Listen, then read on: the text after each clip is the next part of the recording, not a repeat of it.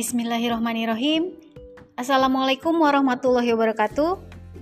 Pada kesempatan kali ini, izinkan saya akan merefleksi dengan memaparkan jurnal monolog terkait paket modul 3 dari program pendidikan guru penggerak.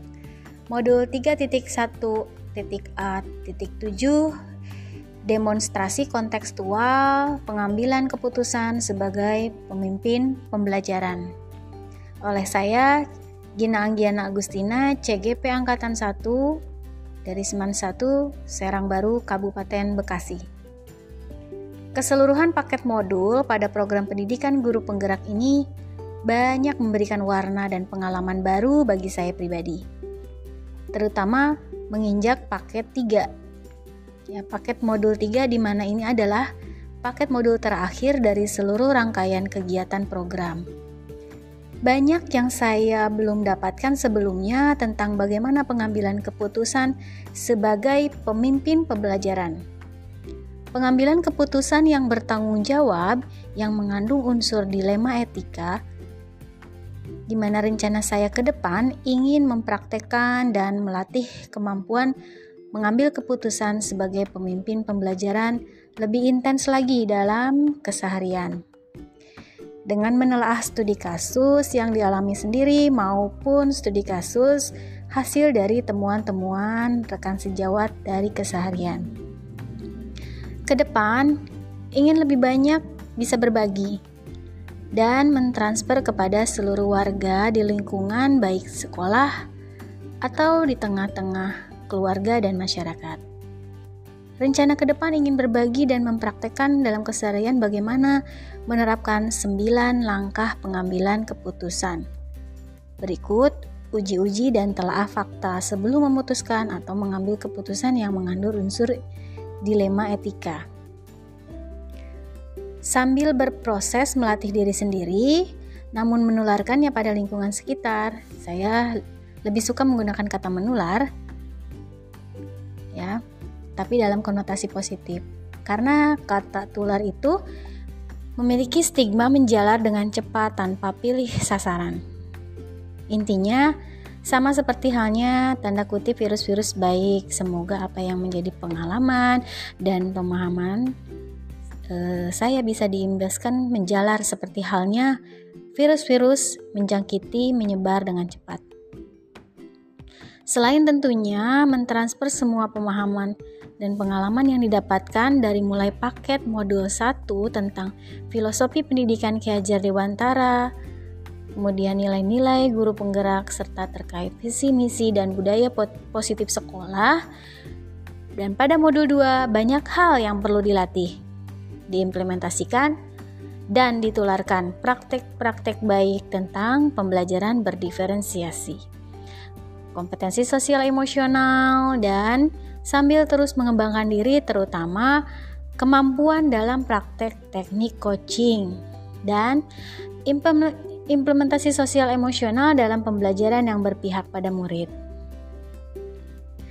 Dari mulai banyak berdiskusi baik dalam komunitas atau di luar komunitas, di lingkungan sekolah atau di lingkungan di luar lingkungan sekolah, bahkan dalam skala kecil dalam lingkungan keluarga, Langkah pertama dan uh, yaitu dengan tujuan berdiskusi adalah menggali studi kasus yang sudah pernah dialami atau bahkan sedang dialami oleh uh, baik rekan sejawat, kerabat atau bahkan kasus yang dialami murid. Dengan banyak menelaah studi kasus dan mencoba mempraktikkan langkah-langkah pengambilan keputusan, harapannya ke depan agar bisa memposisikan diri sebagai uh, pemimpin pembelajaran sehingga perbekalan sebagai pemimpin uh, pembelajaran di kelas lebih paripurna. Di mana seorang pemimpin akan banyak dan selalu dihadapkan pada suatu situasi dilema karena pemimpin adalah pemegang kebijakan di kelas terkait proses pembelajaran yang akan murid terima maka kemampuan pengambilan keputusan adalah hal mutlak yang harus dimiliki seorang pemimpin pembelajaran dan kelak murid-murid yang dihadapinya pun akan menduplikasi suksesnya seorang pemimpin pembelajaran. Ya, kapan? Mulai dari saat ini, ya, mulai dari sekarang beraksi dan berbuat lebih. Tentu saja dalam menjalankan rencana dan mengupgrade kemampuan sebagai pemimpin pembelajaran butuh pendamping, butuh yang lebih dari sekedar kan diskusi dan bertukar pikiran.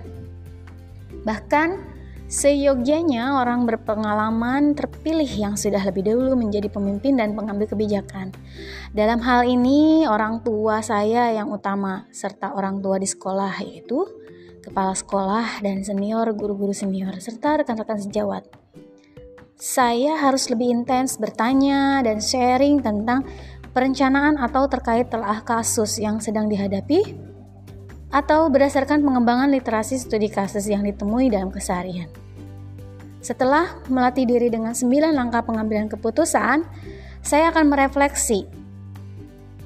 Selalu merefleksi intinya, tentunya melewati tahap puji, idola, dan panutan saya terlebih dahulu.